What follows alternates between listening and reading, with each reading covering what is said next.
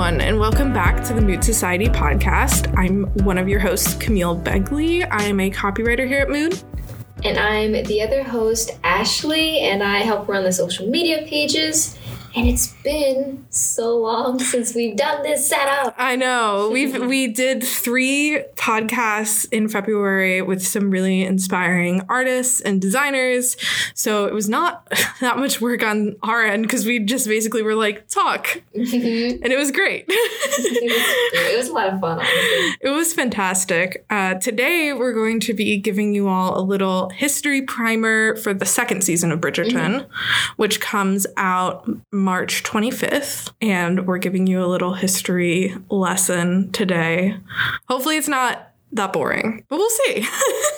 oh, yeah. I mean, if our viewers are anything like I was when I was learning about this, I loved it so much. Thought it was so cool. I, it blew my mind in some some areas. It is. Cool. Yeah, I found I found kind of a way to get into it. I don't usually love the Regency period just because I don't know. I never liked the gowns. Oh yeah, to be honest, I uh, I think the cut of the gowns are kind of ugly. Not my favorite era, but in regards to just the transition into this outfit and how women felt uh, free to not wear such yeah. binding undergarments and just the transition into it. And then the very quick transition out of it i just always thought it was fascinating. There is some really cool stuff about it. Also i love how we just alienated like half of our listeners in the first five minutes.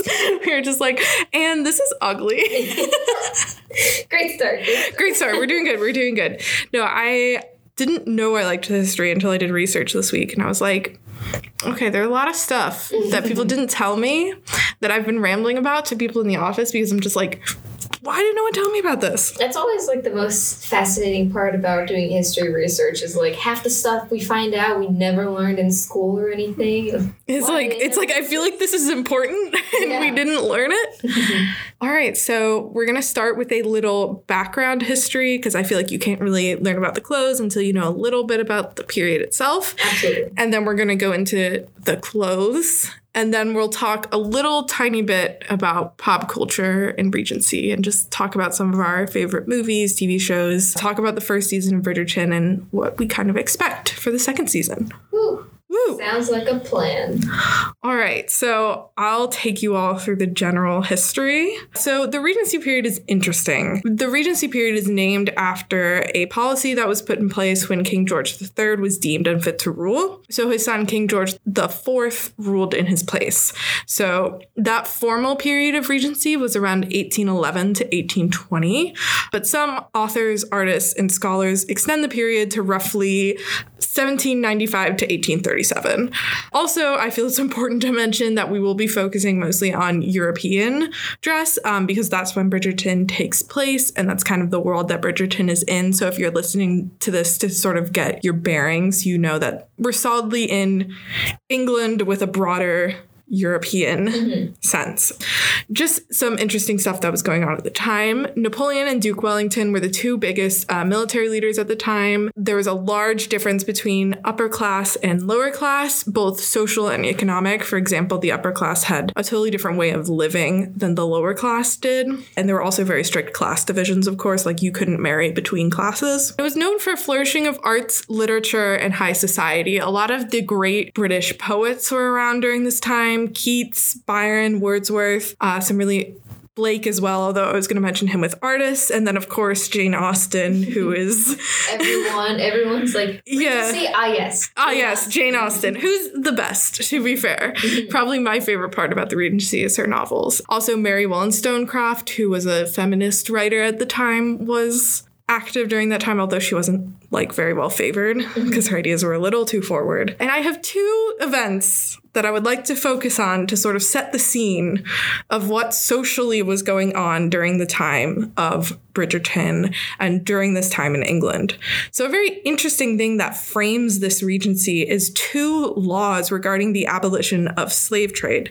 So, in 1807, the slave trade itself was totally abolished. So, I would like everyone to sort of go back to history class in like seventh grade when you learned about the triangular trade and how that worked. England was basically one of the main points of the triangular trade system where British would profit off of the byproducts of slavery in America.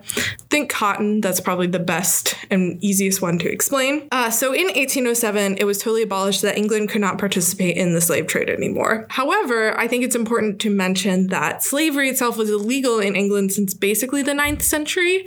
Uh, however, it was not illegal in England's colonies, so they kind of had this weird sort of workaround rule where they could say like, well, we don't participate in the slave trade, but all of our giant amount of colonies do. Yeah, it's horrific. And then in 1833, slavery was illegal in most British colonies besides those that were at the time owned by private businesses like the East India Trading Company. The reason why I picked these two events out is A, I never learned that these laws framed what is both the formal regency and the regency period as we know it in pop culture. Mm-hmm. And as it was such a flourishing of arts, it was a very interesting time. I feel like a lot of people were having these very radical ideas. Of course, now we would not think of these as radical, but for the time, very radical ideas. And especially with Bridgerton, which has been both praised and criticized for its portrayal of race, I think it's really important to kind of have this in the back of our minds as we watch the show, just because I think it adds to the conversation. Oh, absolutely. And like the this period is the first push that we see towards a more modern society. Yeah, quote unquote. Quote yeah. unquote, yeah. I did that, but like Yeah, you saw I saw it, but yeah, it's it's interesting because I think there is a huge push towards equality. There are a lot of uh, very famous abolitionists during this time. And also, it happened really quickly. When you think about it, it was under 30 years, Yeah. which obviously that seems like a long time, but in the grand scale of history, specifically British history, that's like nothing. So it's it's interesting. I, I think especially within the context of Bridgerton, and as we've seen in the, the pictures for season two, where they're showing uh, one of the main families is from India, I think it will be really interesting to see how they deal with this history. Yeah, it's very true. Yeah. The other thing I would like to mention that sort of leads into what you're going to be talking about, which is the fashion and the clothing of the time, is the acquisition. And I say acquisition with heavy quotation marks here. Bolded. Bolded quotation marks. I am joking. They were probably stolen. Of the Elgin or Parthenon marbles throughout 1801 to 1812. I'm not going to bore you all of the paperwork mm. that this guy, Lord Elgin, came up with to be like, hey, Ottoman Empire, do you mind if I take these marbles that are definitely mine with, with this parchment that I just gave you? Like, do you mind that? The legitimacy of how they were acquired is very, very dubious. And this was debated at the time. I think a lot of people think when we talk about these debates about stolen art and statues and these kind of things that we're just talking about it now. But people such as Lord Byron, uh, Lord Byron wrote a poem protesting the acquisition of the marbles. There were several important members of parliament in particular that were like, this is not like these aren't ours. um, however, there were a lot of important people at the time who were inspired by the monuments, um, such as Keats and Wordsworth. And it's really easy to suggest that the acquisition of the marbles, along with the discovery of Venus de Milo in 1820, led to the craze that we call neoclassicism in England. I think it's really easy to sort of draw a direct link there. Oh, honestly, that's. I definitely think it either completely directly or almost completely directly influenced it. Especially when we start getting into the clothing in a minute, you could definitely definitely see parallels. Yeah. And I think oftentimes we can kind of be sort of mesmerized by the clothing because we either think it's so pretty or we don't like it. And we're talking specifically about the clothing. And we can kind of focus in on that and forget the larger picture of what was going on socially at the time. And, you know, this is, I think, a very direct link to how the clothing silhouettes worked. And particularly, I printed out a picture of the Parthenon marbles themselves. They're so gorgeous. I could see how somebody was inspired by them and how the entire society wanted to emulate these marbles. So uh, I just think that's important to know as we go forward. Absolutely. Woo. Woo.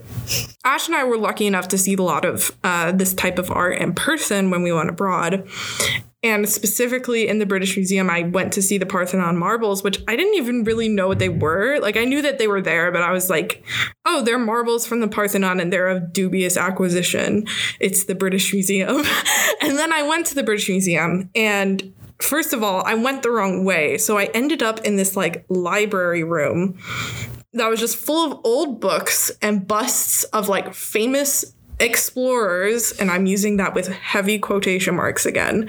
And so that sort of set the tone for my whole visit. And I was like, this is weird. And then I sort of was wandering around the museum, and it was very weird because it was like, oh, that's stolen. I've read about how the country wants that back oh, that's stolen. And then I got to the Parthenon marble room, and there's entire pamphlets of how they're like, should we give these back to Greece? And it was like, I feel like if you have pamphlets of should you give them back to Greece, maybe you should. but they are they're gorgeous in person. They're stunning, and it they're sort of one of those art pieces that uh, you look at and you're just you're sort of frozen Yeah. in place because you're like, okay, like Nah. this is so cool. I definitely know I, I spent a very long time just staring at these. Yeah, And you also like photos definitely don't do them justice seeing them in person, the the grand scale of them. yeah. The room is like it's huge, like it's giant. I don't have exact dimensions, obviously, but ginormous. Yeah, so that's part of the reason why I wanted to talk about this because I was like, oh, I know these, I've seen these, mm-hmm. but also I was just like, wow, I didn't know that that was happening during this time. Again, feel like it's kind of important. Absolutely. All right, you want to talk about clothes? Yes, clothing. So, to jump on to the clothing of the period, which I'm sure is what a lot of our audience is very excited to listen to and Mhm. listen about.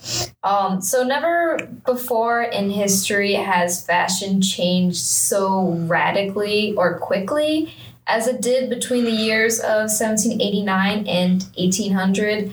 We went from cinched corsets into Mhm. really For all the costumers, we know their stays. We're going to Yes, use them yes, interchangeably. yes. Don't. It's fine. Yes, but the two of us have a costume degree. It's so we definitely fine. know the It's fine. The difference. But um, going from the very cinched, very super voluptuous, very baroque rococo styles Mm-hmm. to a more simplistic, A-line, not super embellished garments was a slap in the face for many people Yeah. at, this, at this time period.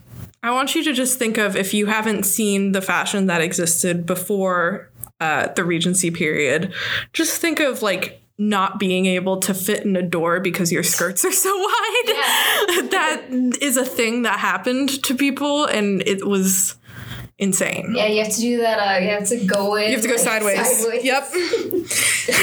I love that. But one besides the um, uh, the Greco and Roman statues that we mentioned previously, that probably influenced the outfits of this time. Yeah. What also is potentially a theory what influenced the outfits is, uh, which I'm pretty sure we mentioned in a previous podcast episode, um, Marie Antoinette and her chemise à la reine, which is one of the first times that we saw women wearing very sheer white muslin, not having a lot of like cinched corseted, Like very structured yeah, undergarments. undergarments. Um, they were more freer and it was more just uh, very loosely draped around the body.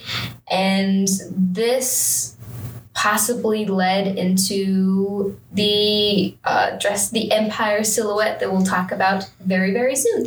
Yeah, and also just so the audience can picture it, when we say muslin, it's it's interesting because muslin can mean a lot of different things where you're coming from. Specifically in this time period, muslin was more like a cotton voile. Yeah. Whereas obviously now we associate muslin with like the fabric used to mock up your garments. Mhm. Not really the same thing. It's confusing and I was I think I was confused about it for like two years in the costume degree, and I just didn't say anything because I didn't want to sound stupid. But I was like, um, like, It's really, really hard to imagine people walking around in like mock ups. yeah, and that's literally what I thought for like a solid few years. I was just like, I'm not gonna say anything because I don't want to sound stupid, but I think like I'm missing something here. Uh, I, w- I was definitely confused. Also. yeah. But yeah, no, the muslin of this time was definitely a much higher, Yeah. and Quality. fabric, Yeah. It was def- it was more sheer. Again, like it's really similar to a cotton voile, like kind of sheer, flowy, uh, of a higher quality than muslin. Mhm. They weren't walking around wearing mock-ups all the time. That would be hilarious. Would- yeah. But yes, the uh, during this time period, there started, which this happens a lot in history where society goes from wanting excess, like the Baroque and Rococo Mhm. styles, and everything's embellished and everyone's adorned in these incredible accessories, and then it suddenly switches to a more uh, simplicity, symmetry, uh, symmetry. Um, just overall just much simpler designs and looks and this happened in not only visual arts and music and architecture but as well uh, women's fashion Yeah, and I think going back to even the neoclassical, like obviously there's a lot of research now that shows that probably back in ancient Greek times, the statues themselves were like like highly painted and had a lot of very vibrant, very colorful. But obviously now, because we're discovering them many many years later, discovering, um, we're seeing them completely pale white, and I feel like there's a more simplistic slant to that that obviously shows up in the clothes. And because a lot of people at this time were inspired by the ancient world um, both greek and roman i think particularly looking at the statuary of that time the very white tones and the very simplistic colors was probably something very influential. Absolutely 100%. Hmm and also speaking about uh, these statues a lot of early neoclassical fashion is uh, female fashion is credited to early art studio expression dress. Oh Uh, yeah. which- yeah, because with a lot of which I this was like one of the most interesting things that I learned that with a lot of artistic settings when they're illust- um, illustrators are drawing the human form, specifically the female form, the the woman would be draped very classically in that makes a lot of sense yeah very sheer Yeah. muslin, so you can still see so the you can see the body drawn, yeah, and because uh, quote unquote they wanted to treat the body as a work of art. Mm. And since the neoclassical dress uh, in these artistic settings were distinctly white, which huge racial undertones, white in the skin further. Oh yeah, there's Uh, a lot of like there's a lot of links to the prejudice of the time Mhm. and the fashion of the time that again I think is is a little more not necessarily as opaque or, or not necessarily as like yeah, opaque. Like you wouldn't be able to really see it unless you like went into this research and you're like, "Wait a second. Like yeah. Yeah. It sucks. it sucks. Um, yes. Overall, with these artistic settings, they wanted to blur the boundary between statue and living flesh Hmm. to very much mimic the Greek and Roman statues that they were infatuated with. hmm And very early on, especially, this is evidence from roughly 1800 to 1809 when a lot of the female fashion was very more simplistic, more white muslins and cottons. Uh, but overall, both men and women took inspiration from classical antiquity. For women, high waisted silhouette and lightweight muslin became a very dominant style. And for men, which we'll talk about later on, it was very uh, tailored looks. Yeah, this is kind of the period where the the men's suit really evolves into like the standard Mm-hmm. dress for men. Yeah. Yeah. Yeah, back before this, if you think of like the court of one of the many Louis, uh, all of the Louis were dressed very uh, gaudily. Is and I say that neutrally, but they were dressed very gaudily and not how we think of men's wear today. I love uh, I love my man wearing pumpkin. I love I love a man in a pumpkin breech. Throughout this entire podcast episode, we'll be talking about how the um, the fabric of the time for the women were was very lightweight, uh, mostly white, especially early on. And as previously mentioned, it was definitely because the Greek and Roman statues were when they were discovering them, quote unquote, they were white and everyone thought like oh they just didn't paint them and this is what Yeah. they look like but they were obviously we know now they were painted they were bleached and white by the sun and from being exposed to the elements The main character, Daphne, wears a lot of like kind of pale blues and pale pinks, Yes. um, which is, is pretty accurate for the time. A lot of women were wearing more pastel tones. oh yeah definitely and definitely like as it became closer to 1810 like mid like 1805 to 1810 and onward more color started to be incorporated into the women's dress especially pastels. Pastels was a very very popular option.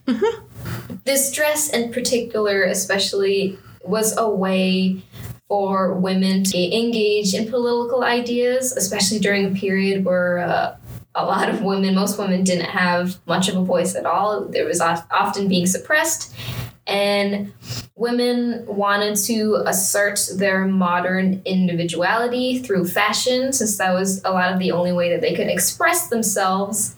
It's funny because the this sh- very very short-lived period of the neoclassical regency period very soon after women started to be like very free and almost very modern if you look at it uh, yeah, they're slowly started going back to how To- it was mhm, before mhm. to Uh, the a century later. We have the S Bend corsets, which are like the worst for your body.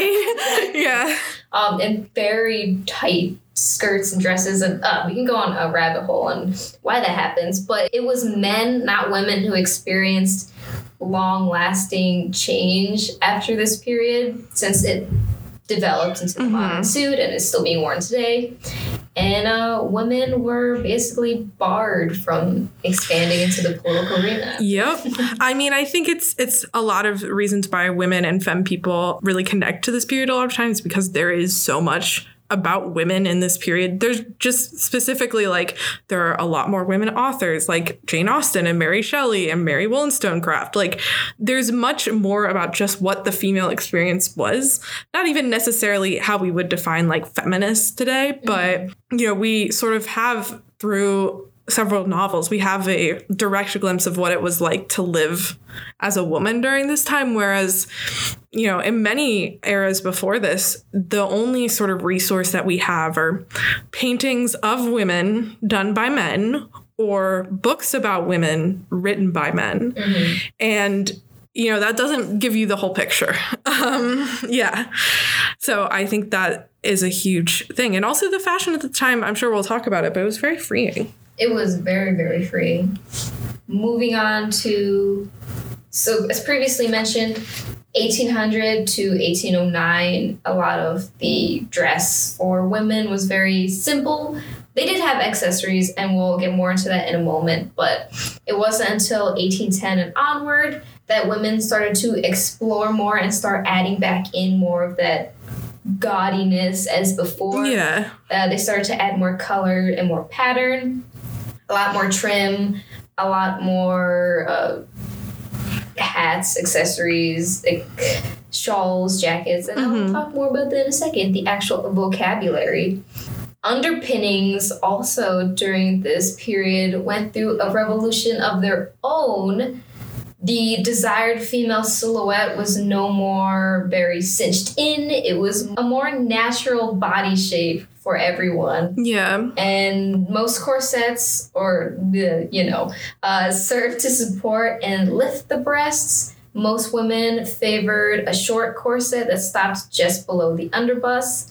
Uh, chemises and petticoats were optional. However, the most fashionable of women got rid of them altogether. i mean i was That's just interesting. gonna say like i think this is one of the things that bridgerton actually got really right is they have because you've seen a lot of the regency era jane austen movies where they're lacing them up in like full corsets and you're like that's not how that would have worked No. um, and usually i'm not a stickler about historical accuracy but i did appreciate that in bridgerton that they actually had this sort of half corset Mhm. uh, half stays moment and they're really similar honestly in construction to like what we would call in modern era like a bustier Yeah, that's that's one thing that always fascinated me with the underpinnings. A lot of people think either like what you just mentioned, either women were wearing the full on stays or corsets as before, or they just weren't wearing anything. yeah But they definitely were wearing underpinnings, and they're it's interesting how modern they are. Like they just they look extremely modern. Yeah, they're really now. yeah, they're really recognizable as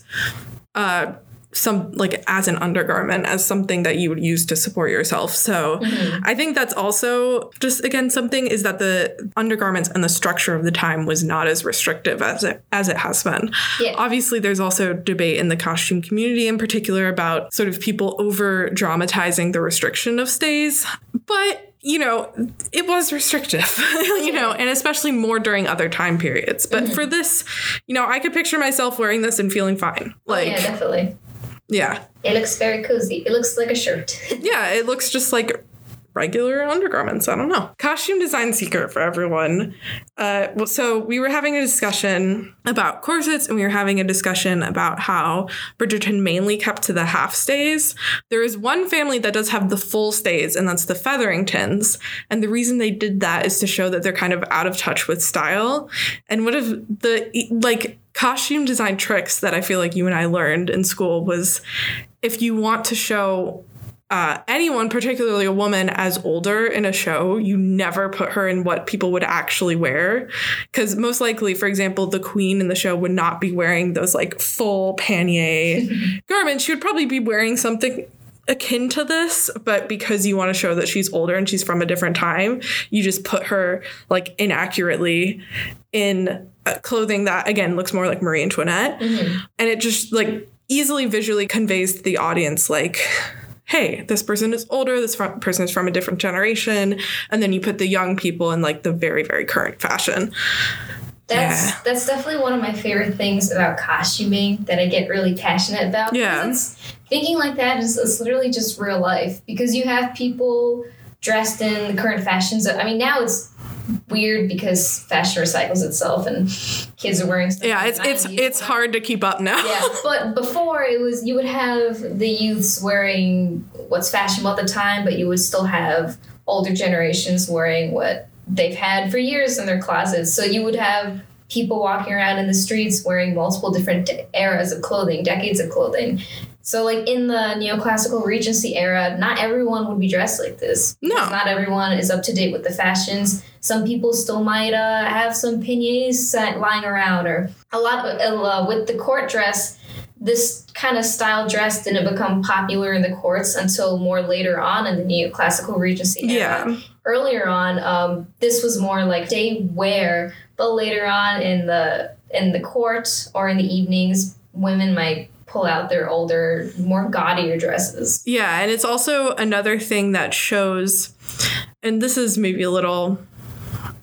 That's a little dubious of the morality, but uh, another thing that can show that maybe a woman is a little bit, if a woman is kind of, you know, a little older, but she's still trying to feel younger, they'll always put her in like the most gaudy, obnoxious version of whatever the young people in the show are wearing, like without fail. And I think Mrs. Featherington in particular is always wearing like very bright clothes that are like trying to be a Regency dress, but like not quite. Like there's, she's missing a couple things. Um, and of course, I say it's of dubious morality because I'm like, that's a weird way to view people, but it is yeah. it is true a lot of the times, specifically designing a show like Bridgerton, where there's so many characters, you kind of have to like do really quick shorthands so the audience can easily just look at it and be like, I know this character, I know this character. Yeah. yeah definitely so on to little vocabulary lesson Bet y'all didn't know. First, uh, for women, obviously the very, very popular, one of the reasons why a lot of people love the Regency era, the empire gowns. Uh, they're all universally high waisted. Uh, the waistline ended just below the bust, with emphasis on the bosom, and the resulting silhou- silhouette was tall and vertical. yep.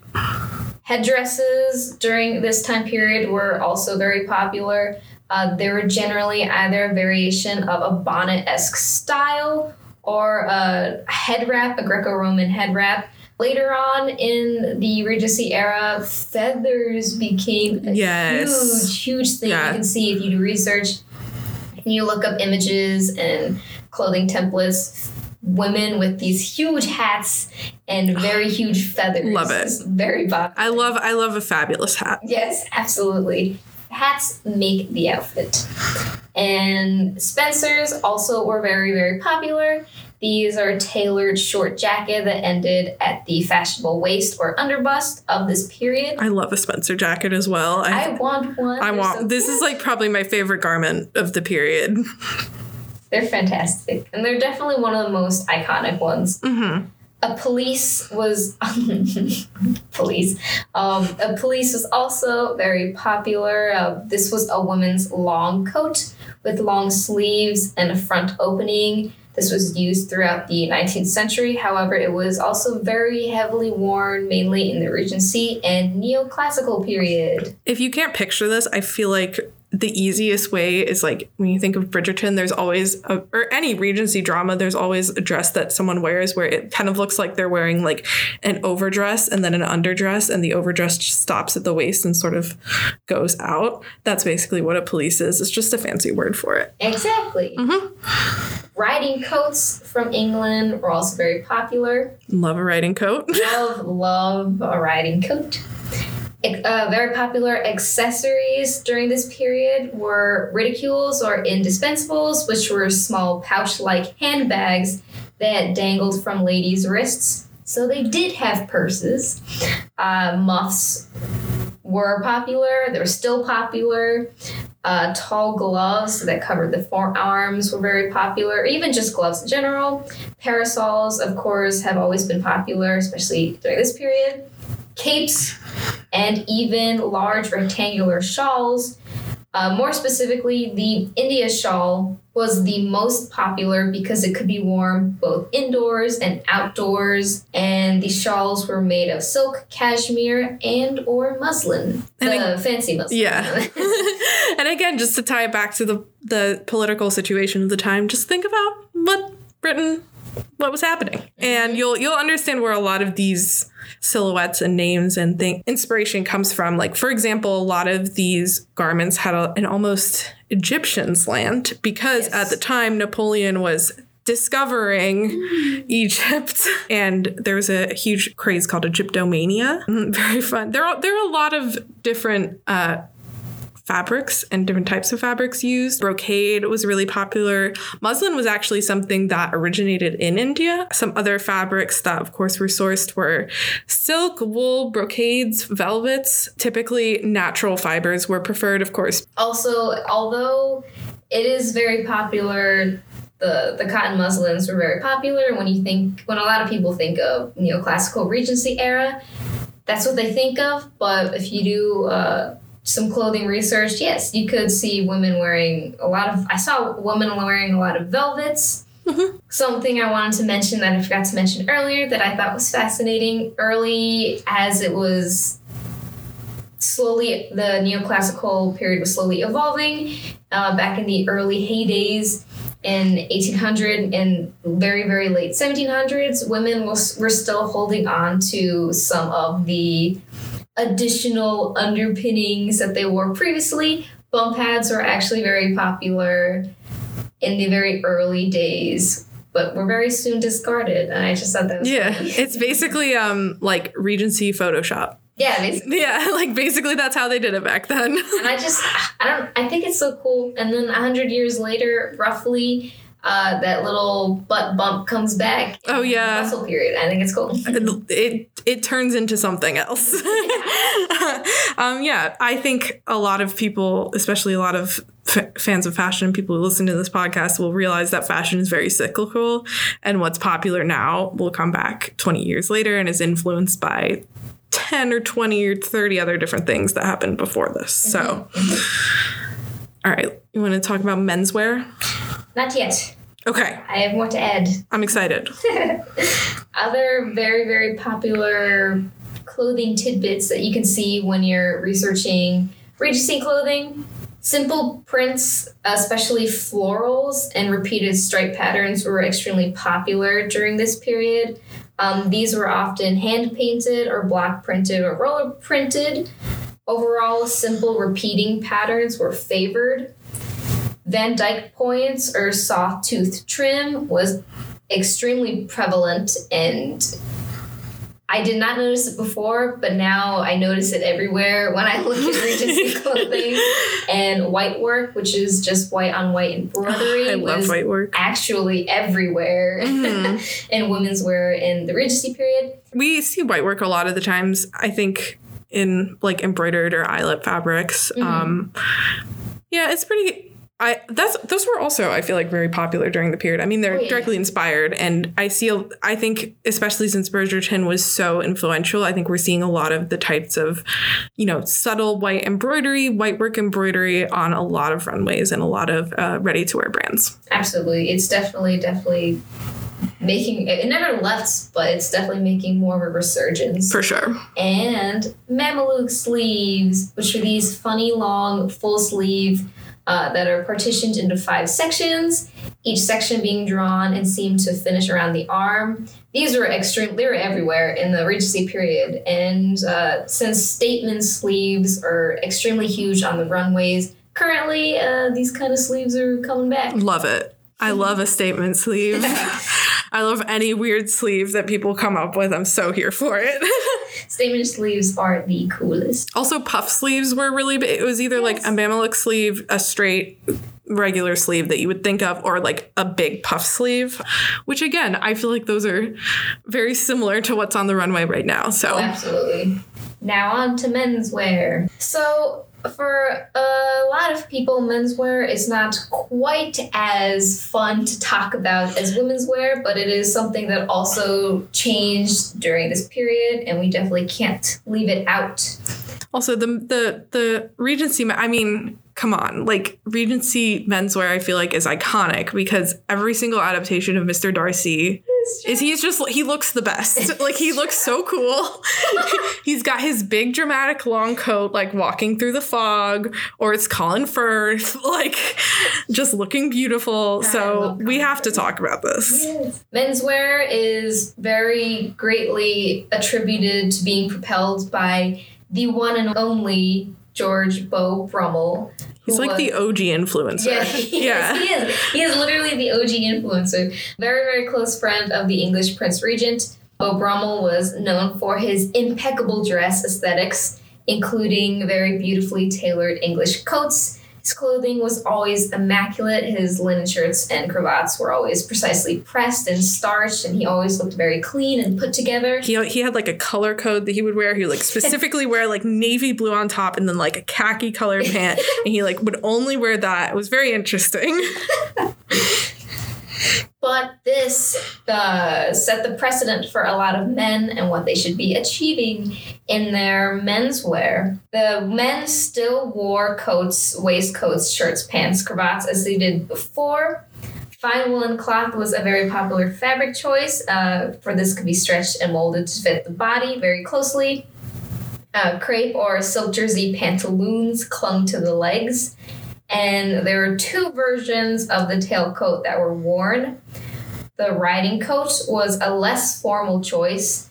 This coat sloped gently from the waist uh, back to the tails, and the dress coat was cut in at the waist, either straight across or in an inverted U shape.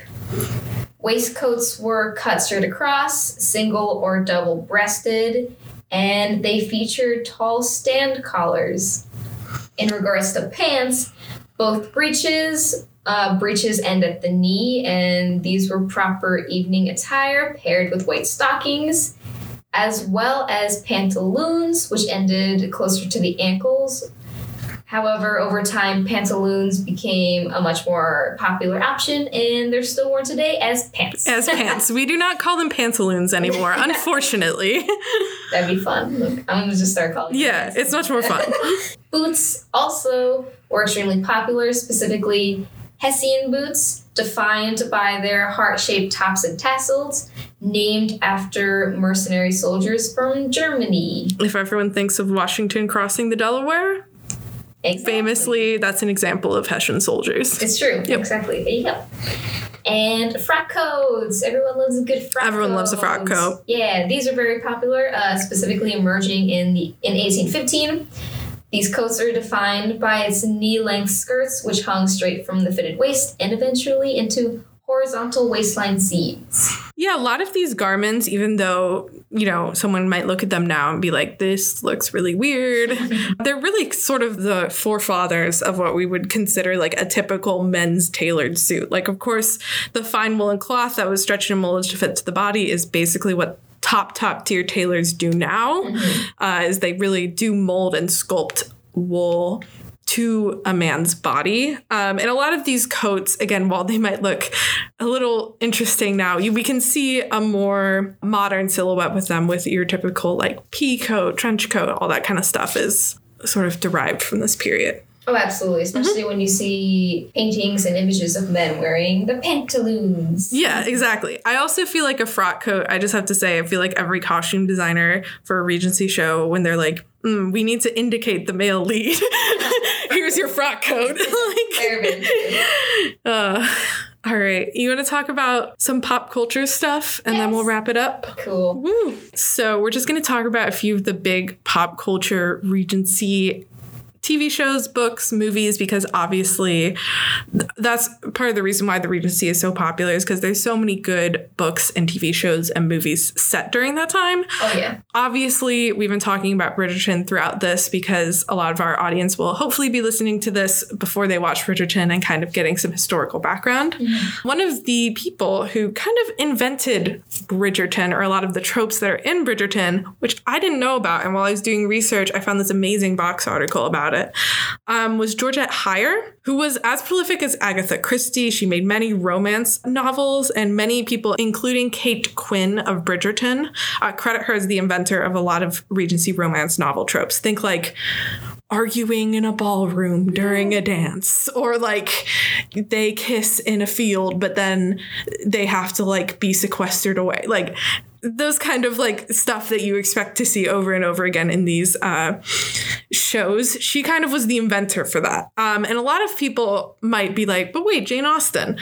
The thing that i learned was that jane austen's books were more regarded as being very universal because a lot of the things that jane austen talks about are pretty relatable. Even now you know she's talking a lot about the social mores of the time and what it was like to be specifically a woman during that time. A lot of the times Heyer's articles were way more specific she really got into the research of every time period um, so much so that she wrote a book about waterloo and a historical like a university asked her to speak about waterloo because she did so much research and became like the expert about it which is amazing.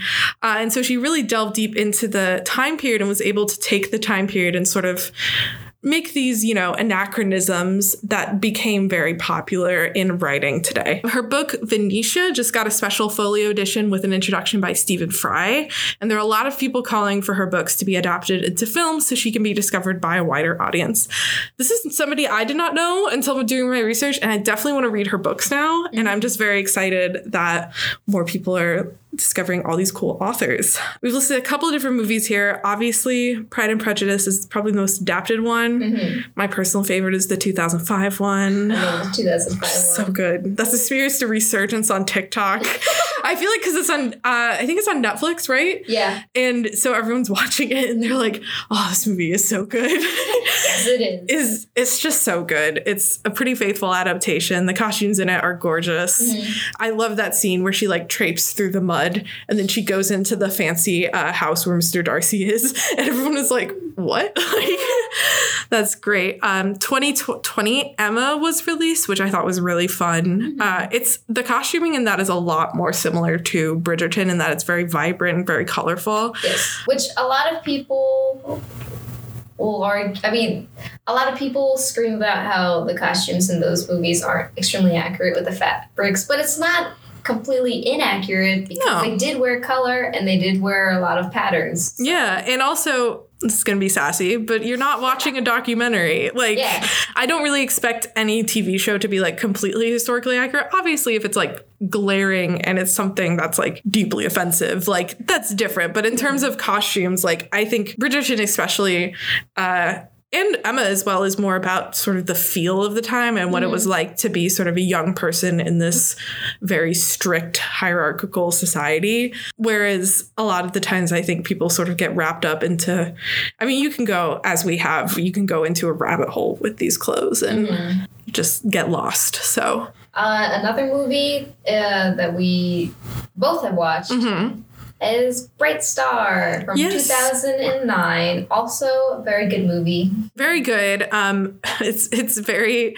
This is the one I think also can credit Georgette Heyer for a lot of the sort of romance tropes that are in this movie because it's just ridiculous at Yeah. times. You're just like, hmm, okay. There's this one specific scene that I won't mention just because spoilers. Yeah. but, oh, God, it cracks me up so It's it's it's one of it's we don't even mean it as like a mean thing. It's just like it's funny because also it's about uh, Keats and Keats was that dramatic. So I don't even. I'm like, hmm, he probably was like that. Like, Hundred percent, hundred percent. Another uh, another movie that I recommend that I remember watching a few years ago in school is Beau Brummell, This Charming Man, which mostly highlights uh, highlights God. Mostly highlights men's fashion more than Mhm. women's fashion, as opposed to these other movies that we mentioned. But it was also a very interesting movie. The the costumes are fairly accurate. Watching it, it was one of the first times that I watched a movie and I actually fell in love with menswear. So. Mhm. Yeah, I think it's if you've never heard of Beau Brummell and you're like curious about that, I think it's a great place to start. I mean, obviously, again, it's a movie, so it's not going to be 100% accurate to his real life, but Yeah. you can sort of visually see what he looked like and what the men's clothes were like. And again, he's the OG influencer. So, Yes. woo. All right. So, that's about it for us in terms of Bridgerton. We're just going to briefly discuss everything new at Mood and then leave you all to watch the new series. Woo! Woo! So, there's a lot this past two months. Uh, we've been very, very busy. Exciting. Ex- a lot of really exciting things, but just very busy. So, first, obviously, Bridgerton. There's a lot of weddings in Bridgerton. Mhm. And if you are also planning on a spring, summer wedding, it's the season. it is the season and you need stuff for the bride, the groom, bridesmaids, mother of the bride, anyone in your wedding party or if you're a wedding guest. We have a whole new bridal landing page that makes shopping for your bridal gown so much easier. And you can you know, you can sort by sheer and opaque and what type of fabric you like and what you don't like. And it can sort of really streamline the process of making your own wedding gown because wedding planning is already stressful enough. And again, it, we also have sections for the groom and bridesmaids and mother of the bride. So if you want to sew everything for your whole party, which God bless you.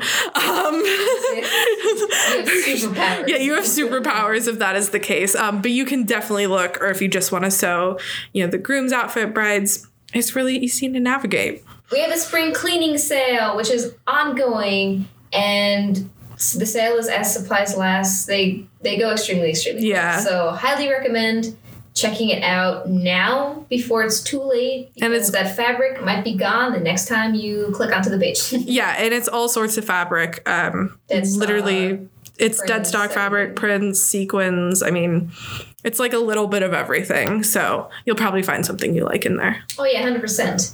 And now that we're going towards a warmer climate, uh, we're announcing our Mood Earth initiative uh, to help usher in a more just have a more eco-friendly awareness in the fashion industry which is something that we should all be pushing more Yeah, um, obviously, the fashion and textile industry is one of the biggest producers of waste. I'm sure many people listening to this have heard of the terms fast fashion, and it's just something that definitely a Mood. Not only have we sort of had it part of our policy for since our founding, actually, because we've always sourced dead stock fabric from designers. That's really what we built our name on. But of course, we also just want to highlight and continue to grow not only with our fabrics and continue to improve what we can do sustainably, but encourage others to do the same. So you can go to the landing page, and there are a few different categorizations of what we stock that are sustainable fabrics. And you can look for yourself and see specifically what they are. I'm not going to bore you with a science lecture. Um, I had to do a bunch of scientific research to write it, and I'm so happy I took an AP environmental science class in high school because it's a lot of technical stuff, but we really simplify it for you and just say like this is exactly what it is. Because also a lot of the certifications for it are really really opaque. Oh yeah, definitely. And um, yeah. on our Instagram account and our Facebook account, we'll be we'll be we'll continue to promote Mood Earth and tell you all about it in the most simplistic terms that we can. Yes. So it's very understandable, and you can uh, see what we're trying to push Yep. and achieve. And uh, yeah, Yep, you don't have to do any research, which is just nice. um, the other thing that I personally would like to promote is adaptive patterns. I've sort of been very passionate and spearheading a little one person movement mm-hmm. to just make our patterns more adaptive to those with disabilities or other accessibility needs. Are we are releasing the Linda pants by the time this goes up? I also have a few more patterns in the works and a roundup of some of our patterns that either are already t- like adaptive and you can wear or can be really easily uh, changed into an adaptive pattern. and on the note of more patterns, Woo! some patterns if you want to uh, recreate the Regency neoclassical. Oh era. yeah, this is our first podcast that's going up with patterns. Yeah. Yeah, we have a mini like collection for you. It's really Yes. exciting. Stay tuned for fun collection photos. But in regards to the patterns, uh, of course, we have our Bridgerton dress, Of course. which you can create your uh, Regency dress dreams. Yeah, you can we the dress itself is like a, a mini dress, but you can definitely lengthen it and Mm-hmm. wear a regency dr- gown whenever you want. Oh yeah, and the, the sleeves are also short. Again, you can lengthen it. And you Yep. can customize it to your needs. I feel like this is the pattern when I've seen people make it. Like I've seen a lot of people who totally customize it and make Oh, it their yeah. own, which is really really cool. Oh, So yeah, and we also have two coat slash jacket patterns. One of them is the Hydra's coat. if you want to look like Mr. Darcy tramping through the moors to go find his beautiful love after she's been, you know, Keira Knightley after Judi Dench yelled at her, wear the Hydra's coat. Yes, yes. Embody Mr. Darcy. It's the vibe. It's so cool. It's also all gender. So if you're a mix Darcy, a Ms. Darcy, or a Mr. Darcy, you can wear it. We also have the Elm jacket, which honestly, when I first saw it, I don't know, it reminds me of the circus. I love it. in like a cool you way. to include that.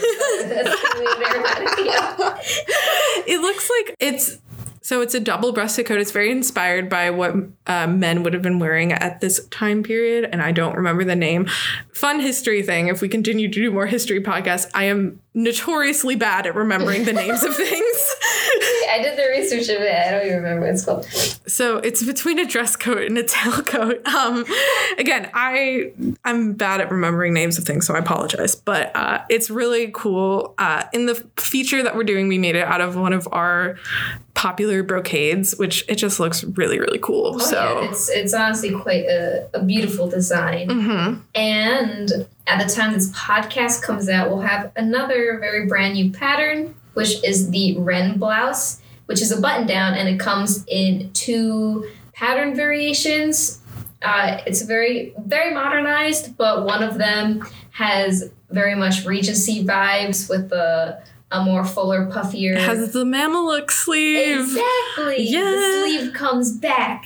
And the other pattern variation is just a, a very normal plain button down. Yep, but hey, everyone needs like a good button-down shirt. I actually think that was our first ever sewing project we did. Was a button-down shirt. It was. Aw. I still have it in my closet. I don't know where mine is.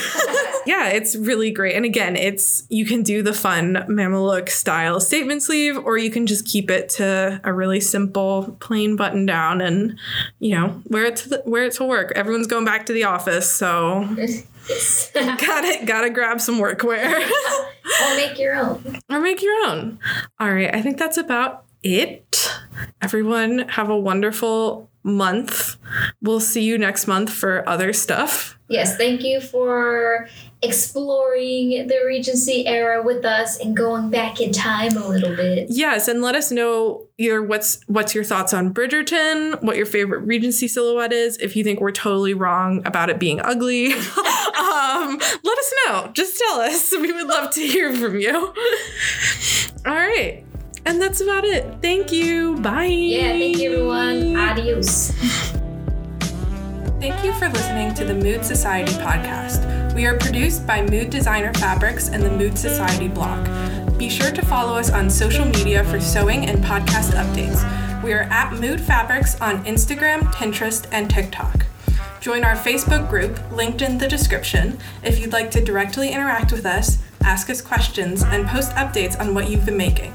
And if you're loving the podcast, be sure to give us five stars on Apple Podcast and tell your friends. Whether you're sewing, crafting, designing, or just hanging out, thanks for listening, and we'll see you